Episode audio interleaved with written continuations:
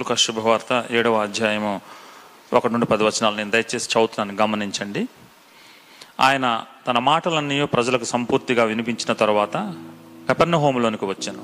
ఒక శతాధిపతి ప్రియుడైన దాసుడు ఒకడు రోగి అయి చావసిద్ధమై ఉండెను. శతాధిపతి యేసుని గురించి విని ఆయన వచ్చి తన దాసును స్వస్థపరచవాలని ఆయనను వేడుకొనుటకు యూదుల పెద్దలను ఆయన యొద్దకు పంపాను. వారు యేసునొద్దకు వచ్చి, నీ వలన ఈ మేలు పొందుటకు అతడు యోగ్యుడు, అతడు మన జనులకు ప్రేమించి మనకు సమాజ మందిరము తానే కట్టించినని ఆయనతో చెప్పి మిక్కిలి బ్రతమాలుకుంటారు. కావున యేసు వారితో కూడా వెళ్ళాను. ఆయన ఆ ఇంటి దగ్గరకు వచ్చినప్పుడు శతాధిపతి తన స్నేహితులను చూచి, ఆయన యొద్దకు వెళ్ళి, ప్రభువా, శ్రమ పుచ్చుకొనవద్దు, నీవు నా ఇంటిలోనికి వచ్చుటకు నేను పాత్రుడను కాను, అందుచేత నీ యొద్దకు వచ్చుటకు పాత్రుడిని నేను ఎంచుకొనలేదు, అయితే మాట మాత్రము సెలవిమ్ము, అప్పుడు నా దాసుడు స్వస్థపరచబడను.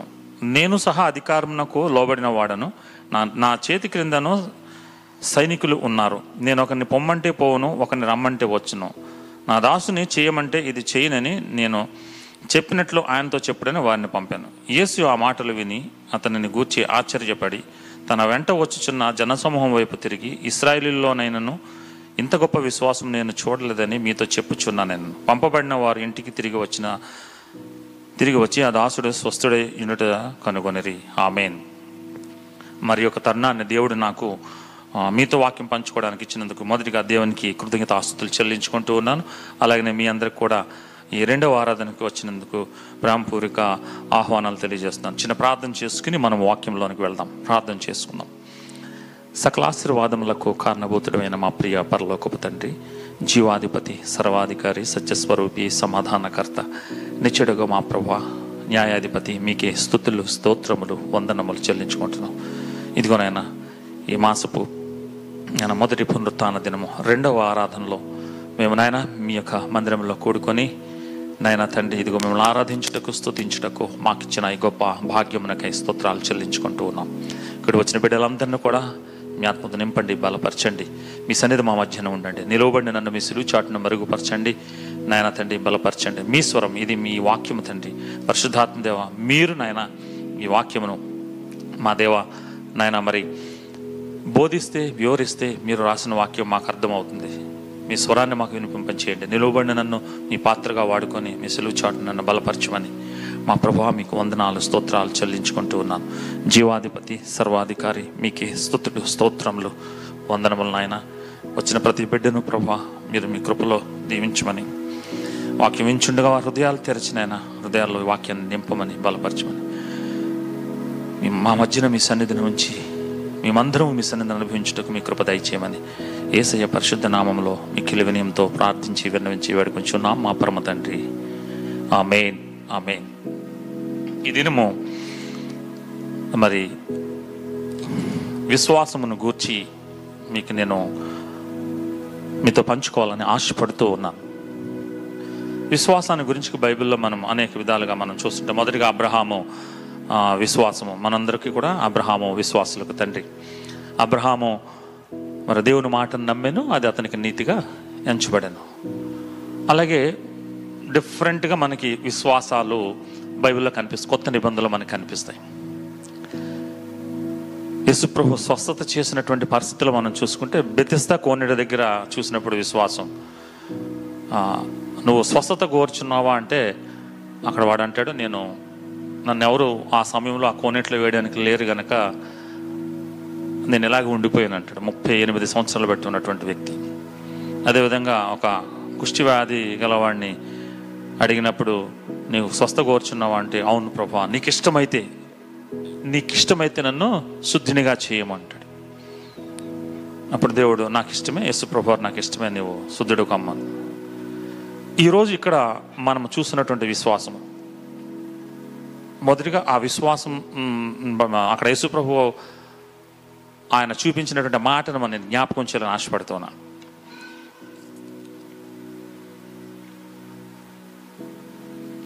యేసు ఈ మాటలు విని అతన్ని గూర్చి ఆశ్చర్యపడి తన వెంట వచ్చిన జనసమూహం వైపు తిరిగి, ఇక్కడ ఈ విశ్వాసంలో చూసినప్పుడు యేసు ప్రభు వారు ఆశ్చర్యపడ్డారటండి. అందుకనే నేను ఏం పెట్టానంటే అమేజింగ్ ఫెయిత్. అమేజింగ్ అని అనకూడదు, సర్ప్రైజింగ్ ఫెయిత్. అతని విశ్వాసాన్ని చూసి యేసు ప్రభు వారు ఆశ్చర్యపడటం. ఈ విధంగా యేసు ప్రభు వారు రెండుసార్లు క్రొత్త నిబంధనలో మనకి 2 సార్లు కనిపిస్తుంది ఆశ్చర్యపడటం. ఒకటి వారి అవిశ్వాసాన్ని బట్టి యేసు ప్రభు ఆశ్చర్యపడినట్లుగా మనం చూస్తాం. రెండవది ఇక్కడ వారి ఇతని విశ్వాసాన్ని బట్టి ఆశ్చర్యపడటం. అవిశ్వాసాన్ని గురించి నేను అది చూసినప్పుడు ఒకసారి మార్క్ శుభవార్త ఇది కూడా 6వ అధ్యాయము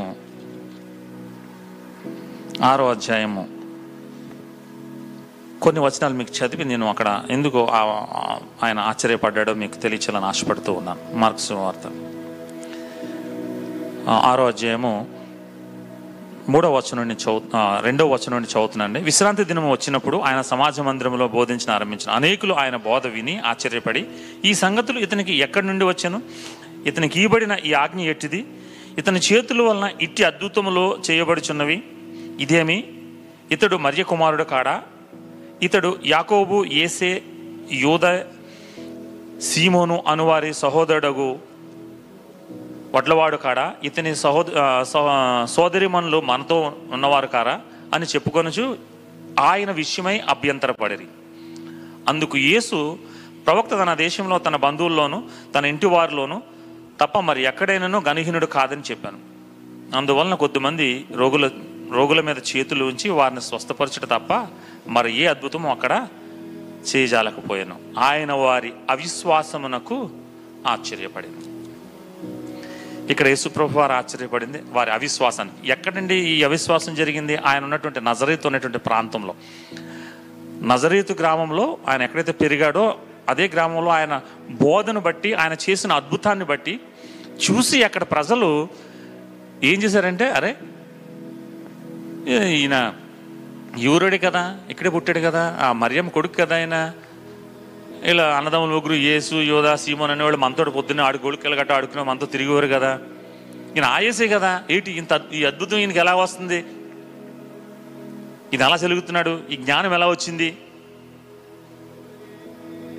అని ఆయన గురించి ఆయన గురించి అభ్యంతరపడ్డారటండి. ఆయన చేసిన అద్భుతాలు నమ్మడానికి వాళ్ళు అభ్యంతరపడ్డారు, ఈయన చెయ్యలేదు అని. నా మాటను జాగ్రత్తగా గమనించండి. అందుకని అక్కడ యేసుప్రభు ఏమన్నాడంటే, ప్రవక్త తన దేశంలో మరి ప్రభలు లేడు, తను అక్కడ ఇష్టపడ వాళ్ళు ప్రేమించరు లేక ఆయన్ని విశ్వసించరు, ప్రవక్త తన దేశంలో రాణించడు అని చెప్పేసి ఒకళ్ళిద్దరి మీద చేతులు వేసి ప్రార్థన చేసి ఎక్కువ అద్భుతాలు చేయలేదు, వెళ్ళిపోతూ ఆశ్చర్యపడ్డాడు. వారి అవిశ్వాసానికి ఆశ్చర్యపడ్డాడు యేసుప్రభు. ఇక్కడ మనము ఈ లూకా శుభవార్తలో మనం చూస్తే ఇదే 7వ అధ్యాయంలో యేసుప్రభు వారు ఇక్కడ ఆశ్చర్యపడిన విషయం ఏంటంటే అతని విశ్వాసానికి. దానిని మనం ఈరోజు ధ్యానిద్దాం. ఇక్కడ మనం చూసుకున్నట్లయితే ఆయన తన మాటలు ముగించిన తర్వాత నేను మళ్ళీ మొదటి వచనాన్ని నేను ఒకసారి చదివి మీకు నేను వివరించాలని ఆశపడుతున్నాను. ఒక సదాధిపతి ప్రియుడైన దాసుడు అక్కడ రోగి చావసిద్ధమై ఉండెను. సదాధిపతి యేసును గూర్చి విని ఆయన వచ్చి తన దాసును స్వస్థపరచవాలని ఆయనను వేడుకుంటకు యూదుల పెద్దల్లో ఆయన వద్దకు పంపాను. యేసు ప్రభు కోసం శతాధిపతి అనగానే 100 మందికి అధికారి అని మనం వింటాం. 100 మందికి సైనికులకి అధికారి అయినటువంటి శతాధిపతి అనమాట. అతని విశ్వాసాన్ని గురించి మాట్లాడుతూ ముందు నేను ఒక విషయాన్ని చెప్పి నేను ముందుకు వెళ్దాం అనుకుంటున్నాను. విశ్వాసము యాకోబు పత్రిక అంటది ఏమంటదంటే, క్రియలు లేని విశ్వాసము మృతము లేక వ్యర్థము. నీ విశ్వాసము క్రియ కలిగి ఉండాలి. నీ విశ్వాసము ఏం చేయాలంటే, నువ్వు కలిగి ఉన్నటువంటి విశ్వాసము, నువ్వేదో ఒక దానిని నువ్వు పొందుకొని నీకున్న విశ్వాసాన్ని బట్టి ప్రతిఫలం పొందుకుని ఉండాలి అనేటువంటి విషయం గురించి యాకోబు చెప్తుంటాడు. అయితే ఈ సమయంలో నేను ఒక విషయాన్ని చెప్పి నేను ముందుకు వెళ్తాను. విశ్వాసాన్ని గురించి, ఏ విధమైనటువంటి విశ్వాసం, నిలకడైన విశ్వాసం, చాలా విశ్వాసాలు ఉంటాయి. మరి స్థిరమైనటువంటి విశ్వాసము, కొనసాగించే విశ్వాసము.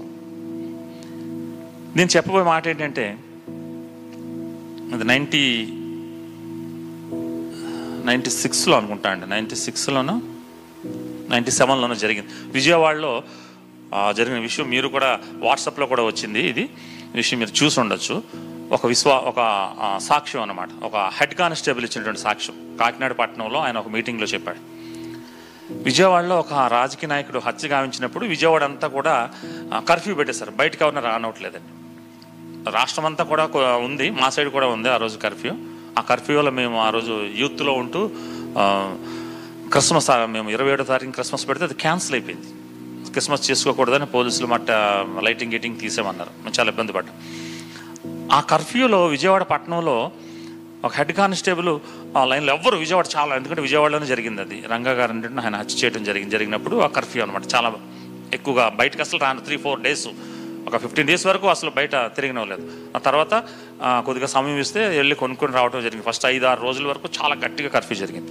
ఆ టైంలో ఒక హెడ్ కానిస్టేబుల్ ఒక వీధిలో నుండి ఒక లైన్లోకి వెళ్ళి ఒక టర్నింగ్ తిరుగుతున్నప్పుడు ఒక కిటికీ తెరవబడింది. కిటికీ ఇలా ఓపెన్ చేసి ఒక చిన్న కుర్రాడు, ఒక 5-6 years కుర్రాడు ఇలా బయటికి చూస్తుంటే ఆ కానిస్టేబుల్ లై మీరా అని తలుపుతో, ఆ కర్రతో తలుపుని, ఆ కిటికీ తలుపుని కొట్టి బెదిరించాడు. బెదిరించేటప్పటికి వాడు అలా అనగానే వాడు బిక్కమొహం వేసుకుని అలా చూస్తుండిపోయాడు. ఆ కానిస్టేబుల్కి ఎందుకో ఆయనకి అరే ఏం కావాలి ఏంట్రా అంటే, ఆ కానిస్టేబుల్ ఆ కుర్రాడు అన్నాడట, మా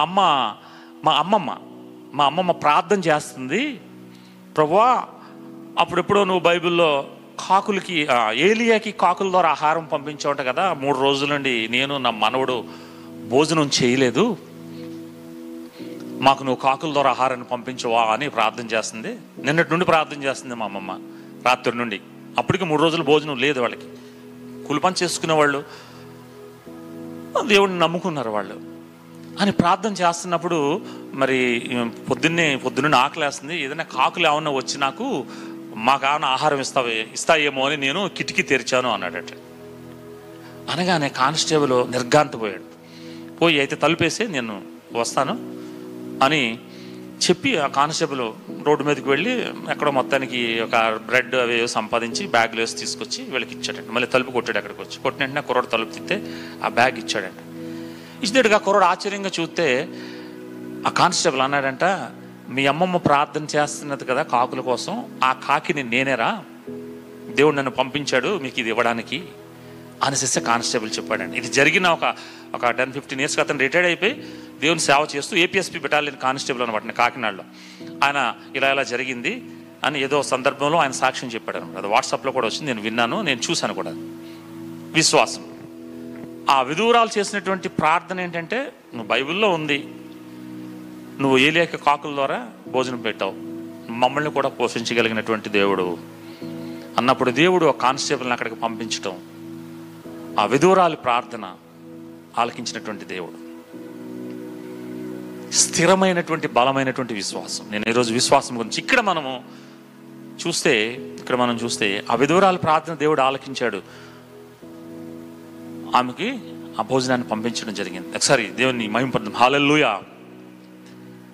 ఏమిటంటే దేవుని బిడ్డలారా, మన విశ్వాసం చూసినప్పుడు ఇక్కడ ఒక శతాధిపతి విశ్వాసాన్ని మనం చూస్తాం. ఈ శతాధిపతి 100 మంది సైనికులకి అధికారం అంటే, అట్లీస్ట్ మనకి మన టౌన్లో చూసుకుంటే ఒక డిఎస్పీ రేంజ్ అనుకో, ఒక డిఎస్పీ, ఈ ఏరియాకి సంబంధించిన డిఎస్పీ అనమాట. అతని యొక్క దాసుడు బాగోలేదనేసి ఏం చేశాడంటే, యేసు ప్రభు కోసం విన్నాడు.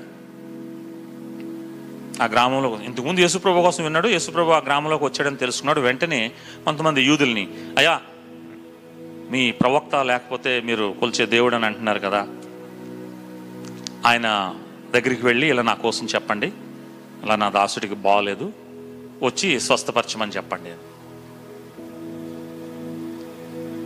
వెంటనే వాళ్ళు అక్కడ ఉన్నటువంటి ఆ యూదులు, ఆ గ్రామంలో కపెర్నహోములో ఉన్నటువంటి యూదులు యేసుప్రభు దగ్గరికి వచ్చారు. వచ్చి ఏమంటున్నారంటే, అయ్యా ఆ శతాధిపతి చాలా మంచోడు,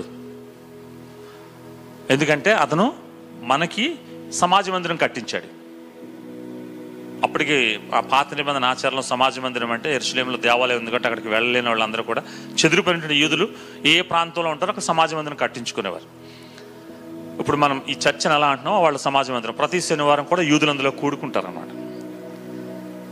యూదులు కూడుకుని అక్కడ దేవుడిని ఆరాధించారు. అది పాత నిబంధనలో ఉన్నటువంటి ఆచారం, చర్చ్ ఆచారం ఆ విధంగా ఉండేది. కానీ దేవుని మందిరం మాత్రం యెరూషలేములోనే ఉండేది, యెరూషలేములోకి వెళ్ళాలి సంవత్సరానికి 3 సార్లు. కానీ ప్రతి శనివారం కూడా వీళ్ళు ఈ సమాజ మందిరం, ప్రతి గ్రామంలో కూడా ఉన్నటువంటి సమాజ మందిరంలో కూడుకొని వాళ్ళు అక్కడ కట్టుకునేవారు.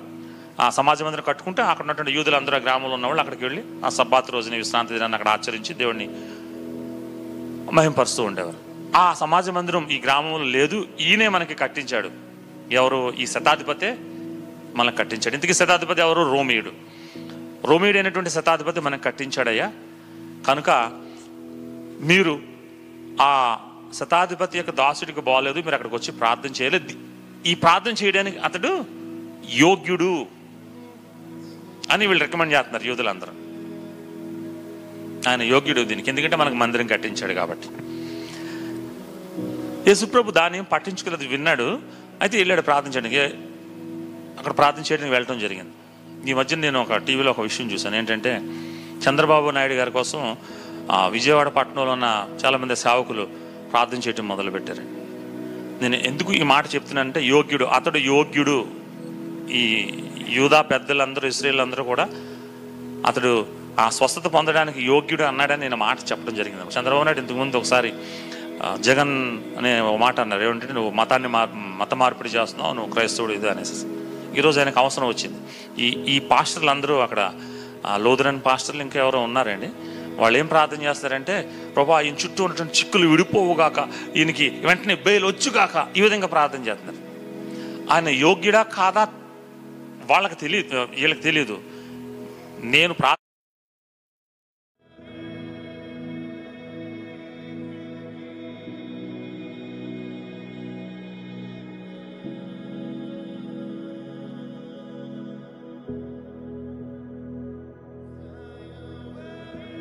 చిత్తమైతే ఈ బిడ్డను నువ్వు స్వస్థపరచు, నీ కృపకు ఈ బిడ్డను మేము అప్పగించుకొని ఉన్నాము, ఈ విధమైనటువంటి విశ్వాసంతో మనం ప్రార్థన చేయాలి.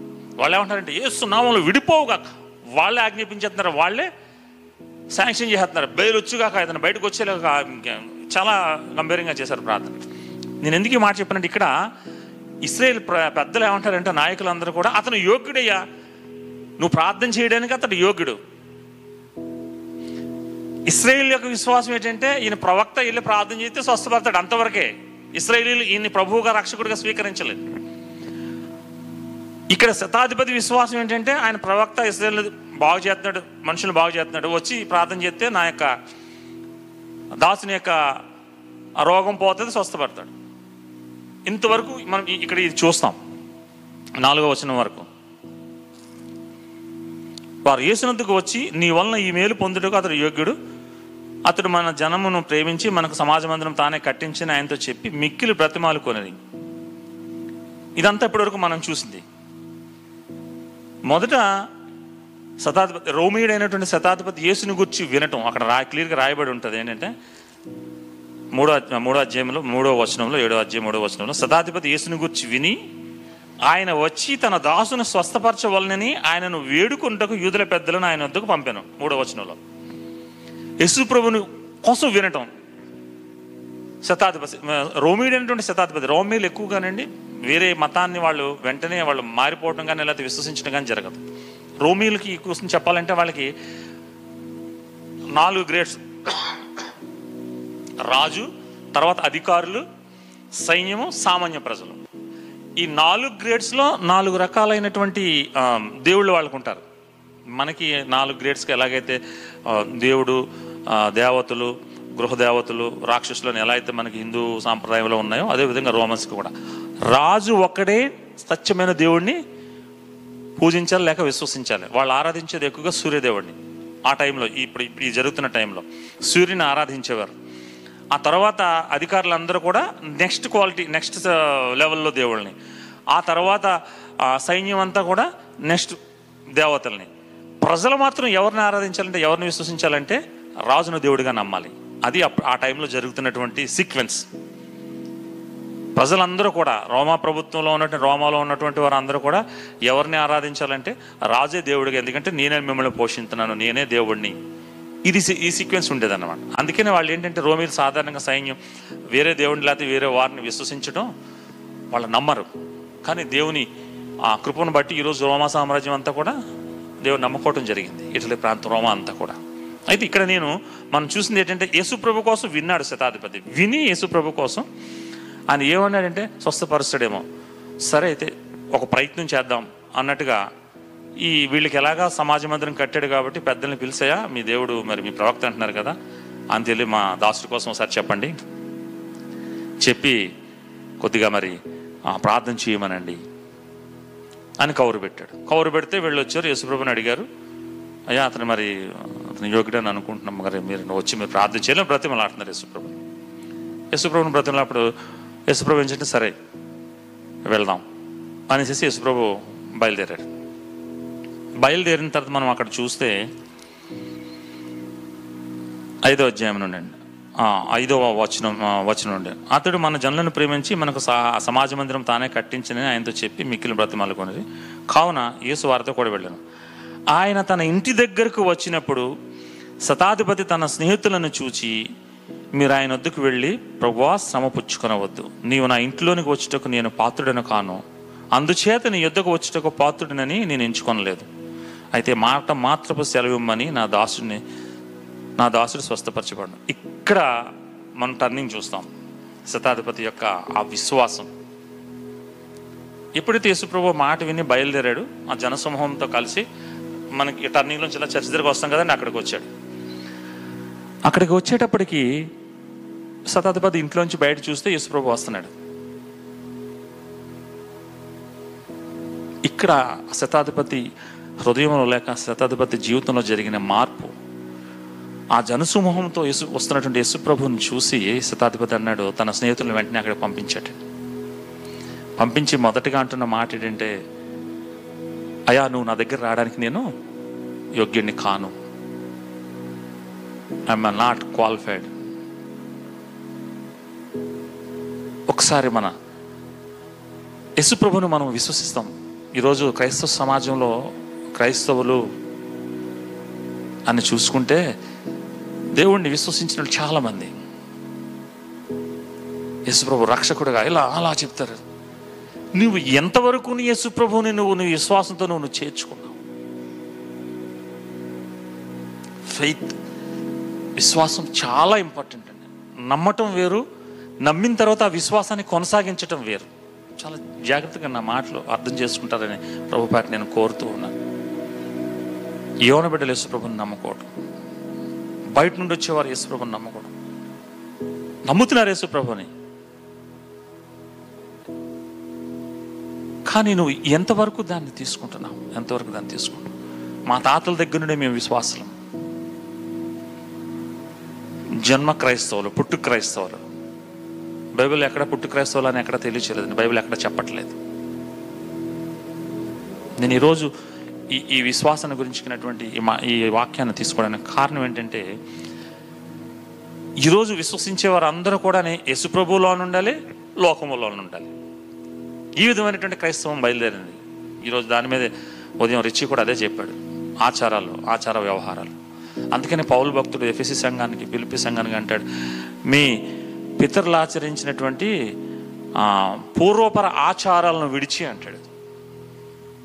మీరు దేవుని దగ్గరికి వస్తున్నారు కానీ పితృపారంపర ఆచారాలు అంటాడు. అవే మనకు ఆచారాలు మనకు వచ్చేసినాయి, అవే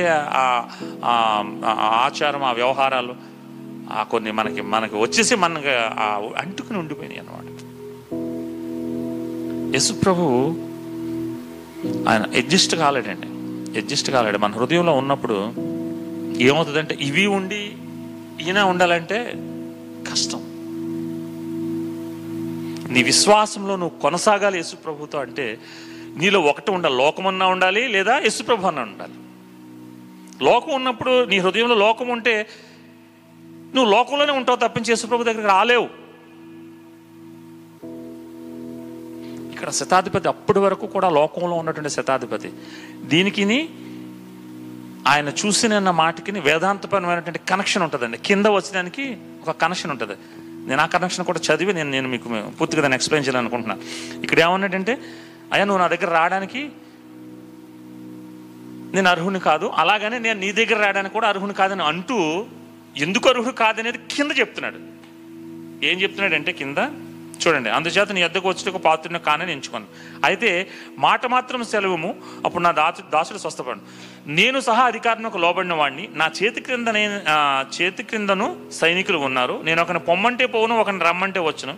నా దాసుని చేయమంటే అది చేయనని నేను చెప్పినట్లు ఆయనతో చెప్పుడని వారిని పంపాను.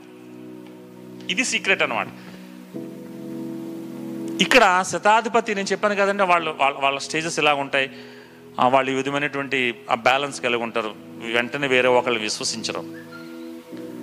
వాళ్ళ రాజుని, ప్రజలైతే రాజుని పూజించాలి, మిగతా వాళ్ళు వాళ్ళకి ఒక దేవతలు, చిన్న చిన్న గృహదేవతలు వాళ్ళు ఉంటారు, వాళ్ళని పూజిస్తుంటారు. ఇక్కడ నేను చదివినట్టు మాటలు అక్కడ మనం చూసుకుంటే శతాధిపతి యొక్క విశ్వాసాన్ని యేసుప్రభు ఎందుకు ఆశ్చర్యపడ్డాడంటే, రెండు విషయాలు ఆశ్చర్యపడ్డాడండి యేసుప్రభు అక్కడ అతని విశ్వాసాన్ని చూసి. మొదట ఏమన్నాడు ఇతను, నువ్వు ఒక మాట సెలవి చాలు, నువ్వు రావద్దు నా దగ్గర, నువ్వు అక్కడ మాట సెలవి జరిగిపోతుంది, ఫస్ట్ అది. రెండవది, నేను ఎటువంటి వాడినంటే నేను ఒక ఆఫీసర్ని, 100 మంది సైనికులు, ఒక డిఎస్పీని. నేను రమ్మంటే వస్తారు, పొమ్మంటే పోతారు. అయితే నా దాసుకి ఇది చేయమంటే చేస్తారు. నేను నిన్ను నీ దగ్గరికి పంపినప్పుడు నేను ఏ ఉద్దేశంతో పంపించానంటే ఈ ఆర్డర్తో, ఈ యొక్క అహంతో, లేకపోతే ఈ యొక్క అధికారంతో నేను నీ దగ్గరికి పంపించాను. వెళ్ళి మీ యేసుప్రభుని ఒకసారి రమ్మనండి, మా దాసుడికి ప్రార్థన చేయండి అని. ఎప్పుడైతే యేసుప్రభు ఆ వీధి చివరి దగ్గరికి వచ్చేటప్పుడు కనిపించాడో, ఆ శతాధిపతి హృదయంలో ఇదంతా పోయిందంటే. అందుకేనండి, అయ్యా నువ్వు నా దగ్గరికి రావద్దు, I'm not eligible for your entrance, నేను పాపునని అక్కడ ఒప్పుకోవడం జరిగింది శతాధిపతి. ఐఎమ్ నాట్ ఎలిజిబుల్, నేను యోగ్యుని కాదయ్యా, నువ్వు నా గుమ్మంలో అడుగు పెట్టడానికి నువ్వు నా యోగ్యుని కాదు. అలాగని నేను ఈ దగ్గర రావడానికి కూడా నేను ఎందుకు పని చేయను, నా అధికారం ఇది, నేను ఇటువంటి అధికారం కలిగి ఉన్నాను. ఒక వ్యక్తి రమ్మంటే వస్తాడు. ఈ నజరేతును, ఈ కపెర్నహోములో ఎవరినైనా సరే, మీ ఇస్రాయేల్ పెద్దలను కాదు, మీ ఇస్రాయేల్ ఎవరినైనా రమ్మని ఈ చేయండి అంటే చేస్తాను నా దగ్గర. కానీ నేను ఆ హృదయంతో పిలిచాను చూడు, అది నాది తప్పు, నేను నీ దగ్గర రావడానికి యోగ్యుని కాదయ్యా, నువ్వు అలాగని నా గుమ్మంలో రావడానికి కూడా యోగ్యుని కాదు. దయచేసి అక్కడే ఆగి ఒక మాట సెలవి సెలవిస్తే ఏమవుతుందంటే జరుగుతుంది. నీ మాట ఎటువంటి మాట అంటే, భూమి ఆకాశములు కలుగునుగాక అన్నటువంటి నీ మాట, సూర్యచంద్ర నక్షత్రంలో కలుగుగాక అనేటువంటి నీ మాట, భూమి మీద సమస్త జీవచరాల్ని కలుగుగాక అనగా పలికినటువంటి మాట నీది. అంత గొప్ప మాట, సర్వోన్నతుడు నువ్వు, సర్వశక్తిమంతుడు. శతాధిపతి జీవితంలో మారిపోయింది. తన విశ్వాసం ఎక్కడికి వెళ్ళిపోయిందంటే, అయ్యో నేను ఈ విధంగా నేను కౌరు పెట్టాను ఇటువంటి వ్యక్తిని. అందుకని అక్కడ అన్నాడు, నువ్వు అక్కడుండి ఒక మాట సెలవి, జస్ట్ స్పీక్, ఏమవుతుందండి ఇక్కడ నా దాసుడు స్వస్థపడతాడు. విశ్వాసం. లాజరు బయటికి రా, ఒక దాసుడు అంటే ఒక ఒక ఒక మిషనరీ దీని మీద ప్రసంగం చేస్తూ అన్నాడు. ఆ సమాధి దగ్గరికి వెళ్ళి యేసుప్రభు వారు లాజరు బయటికి రా అన్నాడటండి. అలా కాకుండా బయటికి రా అని అనుంటే అప్పటి వరకు అందులో ఎంతమంది అయితే పెట్టబడ్డారో వాళ్ళందరూ వచ్చేద్దరంటే జీవంతో.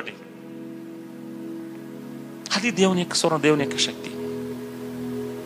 ఇక్కడ అదే దేవుని యొక్క శక్తిని గుర్తించాడు ఈ శతాధిపతి, అదే దేవుని యొక్క మహిమను గుర్తించాడు ఈ శతాధిపతి. ప్రియమైనటువంటి దేవుని బిడ్డలారా, మనం క్రైస్తవులుగా సాగిపోతుంటాం. మనం నేను ఇందాక చెప్పాను, లోకం ఒక యవనస్తులు. ఒకసారంట ఒక పాస్టర్ గారి దగ్గరకు ఒక అమ్మాయి వచ్చిందండి. వచ్చి, పాస్టర్ గారు నన్ను ఏమనుకోవద్దు, నేను ఒక అబ్బాయిని ప్రేమించానండి. అమ్మా ఏం చేసావు అన్న, నేను ఒక అబ్బాయిని ప్రేమించానండి. ఎందుకు ప్రేమించావు అబ్బా అంటే, ఆ అమ్మాయి అన్నదట, ఆ అబ్బాయి నాకు హృదయం ఇచ్చేసాడండి, అందుకని నేను ప్రేమించాను. అబ్బాబా ఎంత పని చేసావు అంటే, ఏమైంది పాస్టర్ గారు ఏమిటంటే, హృదయం తీసుకున్నావా, బైబిల్ ఎప్పుడు చూడలేదా, హృదయం ఎంత డేంజరు, హృదయం మోసకరమైనది, అది భయంకరమైన వ్యాధి కలదు, దాన్ని చూసి నువ్వు ప్రేమించావా. ఈరోజు యవన బిడ్డల, యూత్, మోహం, వ్యామోహం, ఎమోషన్, ఎంటర్టైన్మెంట్, ఈ విధమైనటువంటి తీరులోకి వచ్చేసారు యూత్ కూడా. నేను ఎందుకు ఈ మాటలు చెప్తున్నానంటే, ప్రియమైనటువంటి దేవుని బిడ్డలారా, 128 కీర్తనలో ఒక చక్కని మాట రాస్తుంది. ఆ 2 వచనాలు, మొదటి నేను దాని మీద లాస్ట్ మెయిన్ మెసేజ్లో నేను చెప్పాను, యెహోవా యందు భయభక్తులు కలిగి ఆయన త్రోవల యందు నడుచువారందరూ ధన్యులు. ఈ విధంగా ఆస్వాదించబడతారు. యజమానుడు తన కష్టార్జితాన్ని అనుభవిస్తాడు. భార్య మరి తన లోగిట కుటుంబంలో ఫలించు ద్రాక్ష వలె ఉంటుంది. బిడ్డలు ఒలివ మొక్కల వలె ఉంటారు. దేవుని యొక్క ఉద్దేశం, దేవుని యొక్క ప్లాన్ను క్రైస్తవ కుటుంబం ఏ విధంగా ఉండాలని, ఈ విధమైనటువంటి ఆశీర్వాద ఫలాల్ని అనుభవించాలని దేవుడు కోరుకుంటే మన కుటుంబాలు లేక మన విశ్వాసం ఏ విధంగా ఉంటుందంటే లోకం రెండు కూడా మనలో ఉండాలని. ఈరోజు ఎందుకు క్రైస్తవ జీవితాల్లో శ్రమలు లేక కష్టాలు ఫలించట్లేదు? ఎందుకంటే నీ హృదయంలో రెండూ ఉన్నాయి. రెండు ఉన్నప్పుడు ఏమవుతుందంటే నీ హృదయంలో యేసుప్రభువు ఉన్నాడు. యవన జీవితంలో లేక ఒక కుటుంబంలో, ఒక యజమాని జీవితంలో ఒక పక్కన త్రాగుడు ఉండి యేసుప్రభువు ఉండాలంటే ఉండలేడు.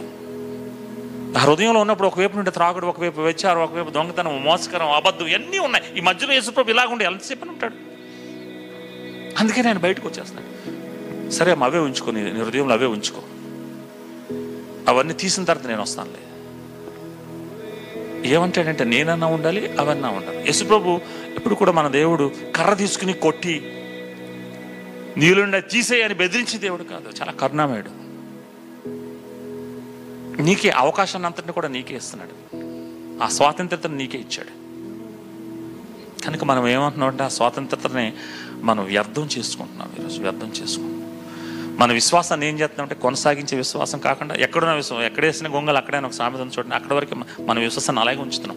ఎందుకు మన విశ్వాసాన్ని పదును పెట్టి దేవుడు ఇచ్చే అనుగ్రహించే ఆ ఫలాలు మనం ఎందుకు పొందలేకపోతున్నామంటే, మొదటిగా ఆ ఫలాలు ఇచ్చే దేవుడే మన హృదయం లేనప్పుడు ఎక్కడ వస్తాయి మనకు ఆ ఫలాలు? ఆ విశ్వాసం మనలో లేనప్పుడు ఎక్కడ వస్తాయి ఆ ఫలాలు, ఆ ఆశీర్వాదాలు? మనం ఎందుకు పొందుకోలేకపోతున్నామంటే ఆయన బయట పెట్టి మనం అడుగుతున్నాం. దేవునితో సంబంధం మనకి లేదు, సరైనటువంటి సంబంధం లేదు దేవునితో. యెహోవాతో భయభక్తులు లేవు.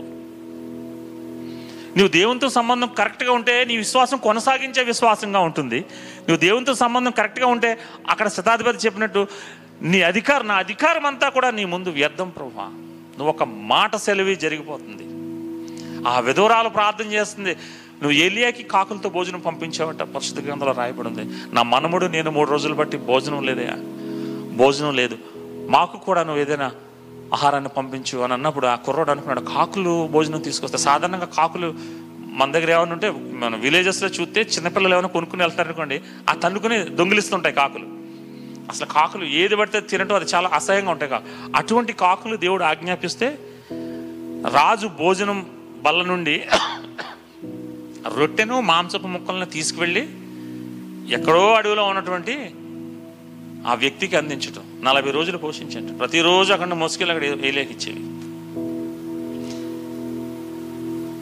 దేవుని మాటను సృష్టి ఆలకిస్తుంది, పక్షులు ఆలకిస్తున్నాయి, జంతువులు ఆలకిస్తున్నాయి. కానీ మానవుడే ఆయన మాటను తృణీకరిస్తున్నట్టు వింటలేదు.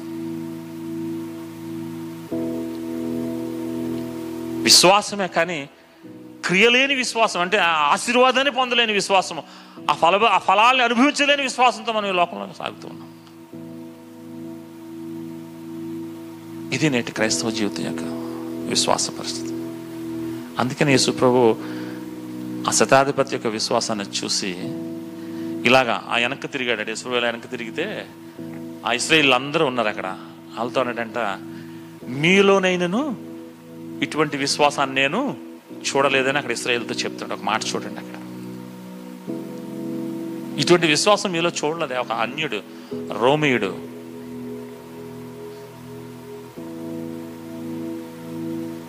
ఏ విధంగా ఉంది మన విశ్వాసం? ఎటువంటి విశ్వాసాన్ని కలిగి ఉన్నాం? దేవునితో నువ్వు సంబంధం కరెక్ట్గా ఉంటే నువ్వు దేవుని యొక్క ఆ కొనసాగించే విశ్వాసంలో నువ్వు ఉంటావు, ఆయన ఫలాలను పొందుకుంటావు, కనెక్షన్ నీకు ఉంటుంది. దేవుడు ఎప్పుడైనా ఫోన్ చేసినప్పుడు, ఫోన్ కోసం మనం ఎవరికైనా ఫోన్ చేస్తాం అనుకోండి, అవతల వ్యక్తి స్విచ్ ఆఫ్ చేసుకుంటే మనకు తెలుస్తుంది కదండి, ఏమైనా వస్తుంది మనకి, మా మొబైల్ స్విచ్ ఆఫ్ చేస్తుందని. దేవుడు నీకు కాల్ చేసినప్పుడు నీ మొబైల్ని లేక నువ్వు స్విచ్ ఆఫ్ చేసి పెట్టుకుంటున్నావు. ఒక్కొక్కసారి ఏ విధంగా మనకి రెస్పాండ్ వస్తుందంటే, ఫోన్ చేస్తే అతను అవుట్ ఆఫ్ కవరేజ్ ఏరియాలో ఉన్నాడు. దేవుడు నీకు ఫోన్ చేస్తున్నప్పుడు నువ్వు అవుట్ ఆఫ్ కవరేజ్లో ఉంటున్నావు. నువ్వు దేవుని సన్నిధిలో నువ్వు అనుకుంటున్నావు ఉన్నానని, దేవునితో ఉన్నానని నువ్వు అనుకుంటున్నావు, కానీ నీ స్విచ్ ఆఫ్ చేసేస్తున్నావు. నీ విశ్వాసాన్ని స్విచ్ ఆఫ్ చేస్తున్నావు, లేక నీ విశ్వాసాన్ని ఏం చేస్తున్నావు అంటే అవుట్ ఆఫ్ కవరేజ్లో పెడుతున్నావు. ఇక్కడే ఉంటావు, ప్రజెంట్ ఉంటావు, నీ ఆలోచన అంతా ఎక్కడ తిరుగుతుంటుంది, నీ కవరేజ్ మారిపోతుంటుంది. బాడీ ప్రజెంట్, మైండ్ ఆబ్సెంట్ లాగా. దయచేసి బాధ కలిగించవచ్చు నా మాటలు ప్రేమింటుంది, ఎందుకంటే రాబోయే దినాలు బహు భయంకరమైన దినాలు.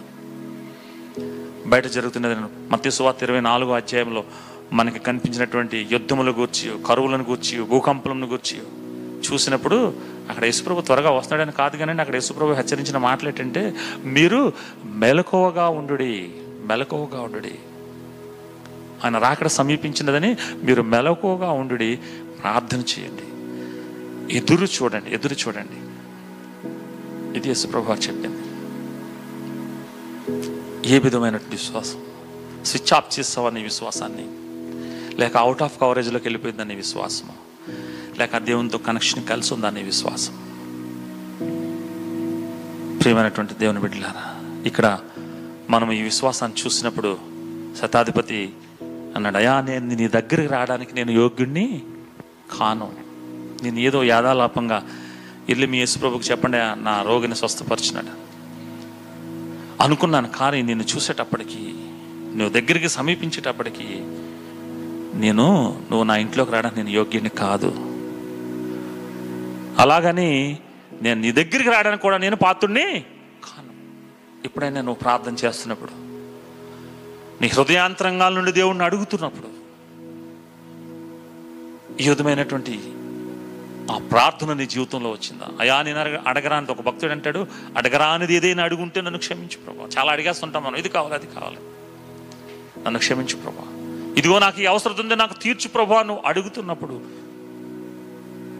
ఏ విశ్వాసంతో నువ్వు అడుగుతున్నావు? స్విచ్ ఆఫ్ చేసిన విశ్వాసంతో, అవుట్ ఆఫ్ కవరేజ్లో ఉన్న విశ్వాసంతో, దేవునితో గట్టి సంబంధాన్ని కలిగి ఉన్నటువంటి ఆ విధవరాలు కాకులతో భోజనం పంపించని ప్రార్థన చేసిన అటువంటి విశ్వాసంతో నువ్వు ప్రార్థన చేస్తున్నావా? ఈరోజు ఫలాలని అనుభవించాలంటే కుటుంబాల్లో స్త్రీలు, భార్యలు, యజమానురాలు ఫలించి ద్రాక్ష వలె ఉండాలంటే నీ విశ్వాసాన్ని దేవునిలో బలపరచుకోవాలి. యజమానుడు తన కష్టార్జితాన్ని తినాలి అంటే దేవుని యందు భయభక్తులు కలిగి ఆయనతో సంబంధం కొనసాగించబడాలి. ఈ శతాధిపతికి ఉన్నటువంటి విశ్వాసాన్ని మనం కలిగి ఉంటే దేవుడు నిన్ను ఆస్వాదిస్తాడు.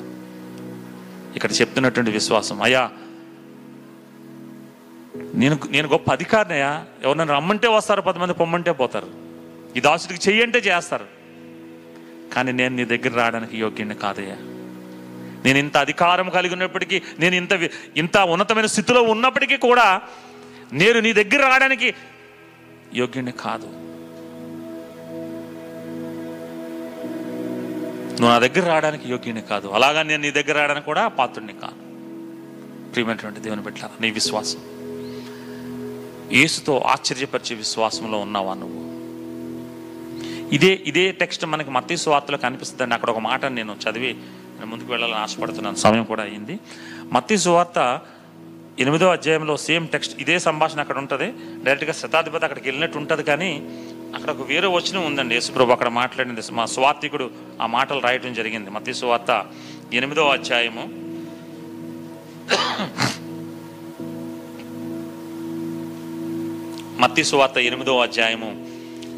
10-11 వచనాలు చదువుతుందండి. 10-11 వచనాలు.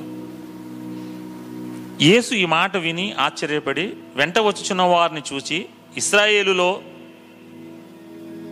నేను ఎవరికైనాను నేను ఇంత విశ్వాసం ఉన్నట్టు చూడలేదని నిశ్చయముగా మీతో చెప్పుచున్నాను. ఇది అక్కడ ఎండింగ్ మనకి ఇదన్నమాట. ఇస్రాయేల్ని చూసి ఇటువంటి విశ్వాసం ఇస్రాయేల్లో నేను చూడలేదా అని ఇదే సన్నివేశం ఆశ్చర్యపడి చెప్పాడు.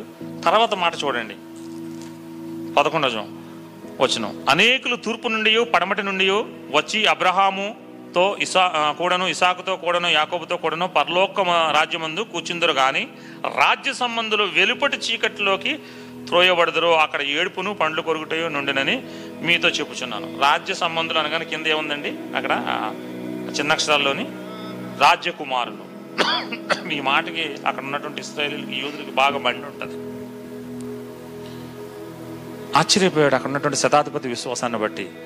అన్నాడు వెనక్కి తిరిగి చూసి, ఇశ్రాయేలులో ఇటువంటి విశ్వాసం లేదయా అని, తూర్పు నుండి పడమటి నుండి, ఉత్తరం నుండి, దక్షిణం నుండి అనేక మంది, అబ్రహాముతోనూ, ఇస్సాకుతోనూ, యాకోబుతోనూ అనేక మంది వచ్చి పరలోక రాజ్యంలో కూర్చుంటారు. ఎక్కడైతే విశ్వాసం ఉండాలో అక్కడ విశ్వాసం లేదు. ఎక్కడ యేసు ప్రభు పుట్టినటువంటి నజరేతులో అక్కడ విశ్వాసం ఉండాలి. యూదుల మధ్య వాళ్ళు అభ్యంతరపడ్డారు యేసు ప్రభు విశ్వాసం కోసం, ఇదేంటి ఇది చేస్తున్నాడు అనేసి. ఎక్కడైతే విశ్వాసం ఉండకూడదో కపెర్నహోములో శతాధిపతి ఆ గృహంలో శతాధిపతి హృదయంలో విశ్వాసం యేసు ప్రభువునికి వచ్చి నువ్వు ఒక మాట సరివిస్తే చాలని. ఉండవలసిన చోట లేదు, లేని చోట ఉంది. ఇక్కడ యేసు ప్రభు అంటున్నాడు ఈ రాజ్య సంబంధులు అక్కడ ఉండరు, వీళ్ళు నిజమైన రాజ్య సంబంధులు ఇస్రాయేలు. యేసు ప్రభు ఎవరి కోసం వచ్చాడంటే మొదటిగా మనం చూసుకుంటే యూదులకు రాజుగా పుట్టినవాడు. ఎక్కడ రాజ్య సంబంధులు వాళ్ళే, కానీ వాళ్ళ కోసం యేసు ప్రభు క్లియర్గా చెప్తున్నాడు రాజ్య సంబంధులు మీరు, రాజ్య కుమారులు, దేవుని ప్రణాళికలో ఉంటుంటే మీరు ఆ దేవుని విశ్వసించిపోతే ఏమవుతారంటే ఎక్కడ ఉంటారండి మీరు. ఏం చెప్పాడు అక్కడ యేసు ప్రభు, వెలుపట త్రోసివేయబడతారు చీకటి కొట్లోకి, అక్కడ ఏడుపులుని పండ్లు కొరుకుటయో ఉంటుంది. అంటే దానికి అర్థం ఏంటి, ఏడుపులు పండ్లు కొరుకుట ఎక్కడుంటాయి, ఎక్కడుంటాయమ్మా, నరకంలో ఉంటాయి. రాజ్య సంబంధులు అక్కడికి వెళ్ళిపోతారని యేసు ప్రభు క్లియర్గా చెప్పాడు. అక్కడ ఇస్రాయేలులకి ఏమీ స్పెషాలిటీ లేదండి, ఇస్రాయేలులు వాళ్ళకి స్పెషల్ కోట రిజర్వేషన్ ఏదో ఇచ్చి ఆయన యేసు ప్రభు తీసుకెళ్తాడని అనలేదు. అక్కడ క్లియర్గా చెప్పాడు ఎవరైతే ఇటువంటి విశ్వాసం శతాధిపతి విశ్వాసం ఉంటుందో అతని విశ్వాసానికి ఆశ్చర్యపడి ఏం చెప్పాడు, తూర్పు నుండి పడమర నుండి ఉత్తరం నుండి నాలుగు వైపుల నుండి అనేక మంది వస్తారు యేసు ప్రభువుని చూడక నమ్మిన వారు. చూసి మీరు నమ్మట్లేదు, రాబోయే తరంలో చూడక అనేక మంది ఆయన వెంబడిస్తారు, అనేక మంది వస్తారు. వాళ్ళందరూ కూడా ఎవరితో ఉంటారు, అబ్రహాముతో కూడాను ఇస్సాకుతో కూడాను యాకోబుతో కూడాను ఉంటారు అక్కడ పరలోక రాజ్యంలో. కానీ ఈ రాజ్య సంబంధులు ఒకసారి దాన్ని మనం మల్టిప్లై చేసుకుని మనం దాన్ని అప్లై చేసుకుంటే యేసు ప్రభువుని విశ్వసించినట్టు మనం ఆ విశ్వాసంలో మనం కొనసాగకుండా మనం లోకంలో నుండిపోయి యేసు ప్రభు దేవుడిని అమ్మ ఓకే బాప్తిసం తీసేసుకున్నాం, కానీ ఆ క్రియ నీలో జరగకపోతే ఆ ఆశీర్వాదాన్ని ఫలాలను నువ్వు యేసు ప్రభు ద్వారా పొందకపోతే నీ పరిస్థితి కూడా ప్రియమైనటువంటి దేవుని బిడ్డ వెలుపటి చీకటిలోనికి తోయబడతావు. నేను హెచ్చరించటం కాదని ప్రేమతో చెప్తూ ఉన్నాను. ఏ విధమైనటువంటి విశ్వాసాన్ని నువ్వు కలిగి ఉన్నావు, ఏ విధమైన విశ్వాసాన్ని కలిగి ఉన్నావు, శతాధిపతి విశ్వాసాన్ని, నీలో ఉన్నదన్నీ బయటికి తీసుకుని ఈ అధికారంతో నేను పిలిచాను, ఈ విధమైనటువంటి ఉన్నతమైన స్థితి కలిగిన వాడిని నేను అని అనుకుని వెళ్ళి యేసు ప్రభువుని రమ్మని యూదుల యొక్క పెద్దలను పంపించినటువంటి శతాధిపతి యేసు ప్రభు తన ఇంటి దగ్గరికి వచ్చేటప్పటికి తన హృదయం మారిపోయింది, చేంజ్ అయిపోయింది. వద్దు ప్రభా నువ్వు రావద్దు, నువ్వు రావడానికి నేను యోగ్యుడిని కాదు. యేసు ప్రభువుని విశ్వసించిన నువ్వు అనేక దినాలు బట్టి చర్చికి వెళ్తూ అన్నీ చేస్తూ కూడా నీ హృదయంలో సంపూర్ణంగా యేసు ప్రభుని ఉంచుకోవట్లేదు. ఒక భక్తుడు అంటాడు నీ హృదయంలో యేసు ప్రభు ఉన్నప్పుడంట మన హృదయం అనే ఈ సింహాసనం పైన యేసు ప్రభుని కూర్చోబెట్టాలంట. యేసు ప్రభువుని పిలుస్తాం కానీ మనం ఆ సింహాసనం మీద మనమే కూర్చుంటాం. యేసు ప్రభువుని ఎక్కడ ఉంచుతాం, సిలువు మీద ఉంచుతాం. యేసు ప్రభు సిలువు మీద ఉన్నాడు, నీ హృదయంలో నువ్వు ఉన్నావు. నువ్వు ఎప్పుడు ఆ ఫలాల్ని నువ్వు అనుభవిస్తావంటే ఆ సిలువు మీద ఉన్నటువంటి యేసు ప్రభువుని దించి నీ ఆ సింహాసనం మీద కూర్చోబెట్టాలి. నువ్వు ఆ సిలువు ఎక్కాలి. అదే అన్నాడు ప్రతిదినము నీ సిలువుని ఎత్తుకుని నువ్వు నన్ను వెంబడించు. ఆ సిలువుని ఎత్తుకుని నువ్వు వెంబడిస్తేనే ఆ కష్టాన్ని నువ్వు తెలుసుకున్నప్పుడే నీ ప్రార్థన దేవుని సన్నిధికి చేరుతుంది, దేవునితో సంబంధం బలంగా ఉంటుంది, నువ్వు ఆస్వాదించబడతావు, నువ్వు ఫలించబడతావు. ప్రియమైన దేవుని బిడ్డ శతాధిపతి విశ్వాసం. నువ్వు అక్కడి నుండి ఒక మాట సెలవి అంటున్నాడు, అన్యుడు రోమియుడు. ఆ మాటలున్న శక్తిని అతను గ్రహించాడు. నువ్వు అక్కడి నుండి చెప్పు చాలు. ఇందాక చెప్పాను ఆ మాట ఎటువంటి మాట అంటే సృష్టిని కలుగు చేసిన మాట, భూమి ఆకాశంలో కలుగుగాక అనగానే కలిగినటువంటి మాట, సూర్యచంద్ర నక్షత్రాలు కలుగుగాక అనగానే కలిగినటువంటి మాట. అది దేవుని శక్తి, దేవుని ప్రభావం. అది గుర్తించాడు శతాధిపతి, అది తెలుసుకున్నాడు శతాధిపతి. నువ్వు అక్కడుండే చాలా, అక్కడుండే ఒక మాట. రెండవదిగా శతాధిపతిలో విశ్వాసం ఏంటంటే తన ఎవరి కోసం అడిగాడు శతాధిపతి. అక్కడ మనం చూస్తే మా భార్యకు బాగాలేదు, నా కొడుక్కి బాగాలేదు అని అడిగాడా? ఏమ్మా ఎవరి కోసం అడిగాడు, తన దాసుని కొరకు, తన ఇంట్లో పనిచేస్తున్న ఒక దాసుని కొరకు. అయ్యా నా దాసుడు బాగాలేదు. ఇదంతా ఒక దాసుని కొరకు జరిగినటువంటి సన్నివేశం. నా దాసుడికి బాలేదు, నువ్వు అక్కడ ఉండే మొదటైతే అతను తీసుకురండి, అతను చేసి ప్రార్థన చేస్తే స్వస్థపడతాడేమో అనుకున్నాడు. కానీ యేసు ప్రభు తన గృహానికి దర్శిస్తున్నప్పుడు తనకి చూసినప్పుడు అవసరం లేకపోయింది. అందుకనే అక్కడ నువ్వు సెలవిస్తే చాలు, నా దాసుడు స్వస్థపడతాడు. యేసుప్రభు ఇంటికి వెళ్ళలేదండి, ఇంకక్కడ యేసుప్రభు ఇంటికి వెళ్ళలేదు. ఇంకక్కడ ఆయన అక్కడే, నువ్వు ఏదైతే ఆయన కోరుకుంటున్నాడో అది జరుగుతుంది, మీరు వెళ్ళండి అని అక్కడ వెళ్ళిపోయాడు. వెళ్ళి అక్కడికి వెళ్ళి ప్రార్థన చేయాలి, స్వస్థత చేయాలి, అతనికి యేసుప్రభు దేవుని రాజ్యం కోసం చెప్పాలని యేసుప్రభు ఆశించలేదు. చాలా ఆ విశ్వాసాన్ని బట్టి అతను నిలబడతాడు, చివరి వరకు, అంతం వరకు అతడు ఆ విశ్వాసంలో నిలవబడతాడు, ఆశీర్వదించబడతాడు, పరలోక రాజ్యం చేరతాడంటే నమ్మకం యేసుప్రభువుకు ఉంది. వెళ్ళిపోయాడు అక్కడ నుండి వేరే చోటకి. మత్తయి సువార్తలో మాత్రం ఇది రాయబడింది ఏంటంటే, రాజ్య సంబంధులు వెలుపటి చీకటిలోనికి త్రోయబడతారు, అక్కడ ఏడుపును పండ్లు కొరుకుటే ఉంటాయి. ఇశ్రాయేలీలకు చెప్తున్నాడు, మీరు అటువంటి విశ్వాసం మీకు లేకపోతే, ఆ విధంగా యేసు ప్రభువుని మీరు గుర్తించి ఆయనను విశ్వసించకపోతే ఏమవుతారంటే మీరు బయటే ఉంటారు. అనేక మంది ఆ రోజు తూర్పు నుండి, పడమటి నుండి, దక్షిణం నుండి వస్తారు. అనేక మంది వచ్చి దేవుని రాజ్యంలో ఉంటారు, కానీ మీరు మాత్రం అక్కడ ఉండరు. నా ప్రియమైనటువంటి దేవుని బిడ్డలారా, ప్రియ సహోదరుడా, సహోదరి, ఏ విశ్వాసం మనం కలిగి ఉన్నాం? దేవునితో మన సంబంధం ఏ విధంగా ఉంది? ఏ విధమైన క్రీస్తుని ప్రేమించి క్రీస్తుని నందు విశ్వాసం ఉంచిన మనం ఏ ఫలాలను మనం అనుభవించాం? ఏ ఆశీర్వాదాలను మనం స్వతంత్రించుకున్నాం? ఒకసారి మన హృదయాలను మనం పరిశీలించుకుందాం. ఆయన వెంబడిస్తున్నాం, అనుసరిస్తున్నాం. మనం ఆశీర్వదించబడ్డామా? మనం ఫలించబడ్డామా? మన హృదయాలను మనం ఫలించుకొని చూసుకొని ఇక నుండి అయినా అటువంటి నిజ విశ్వాసాన్ని, అమేజింగ్ ఫెయిత్, ఆశ్చర్యపరిచే అంత గొప్ప విశ్వాసం కాకపోయినా ఆయన చేయగల సమర్థుడు. నీవు విశ్వసించినటువంటి యేసు ప్రభు ఆయనని హృదయంలోనికి ఆహ్వానిస్తే ఆయనను ఆస్వాదించడానికి సిద్ధంగా ఉన్నాడు. దేవుని వాక్యం చెప్తున్న ప్రతిరోజునట ఆయన చేతులు చాపి ఎదురు చూస్తున్నాడట. మనమే ఆయన చేతుల్లోకి, ఆయన బాహుల్లోకి వెళ్ళలేకపోతున్నాం.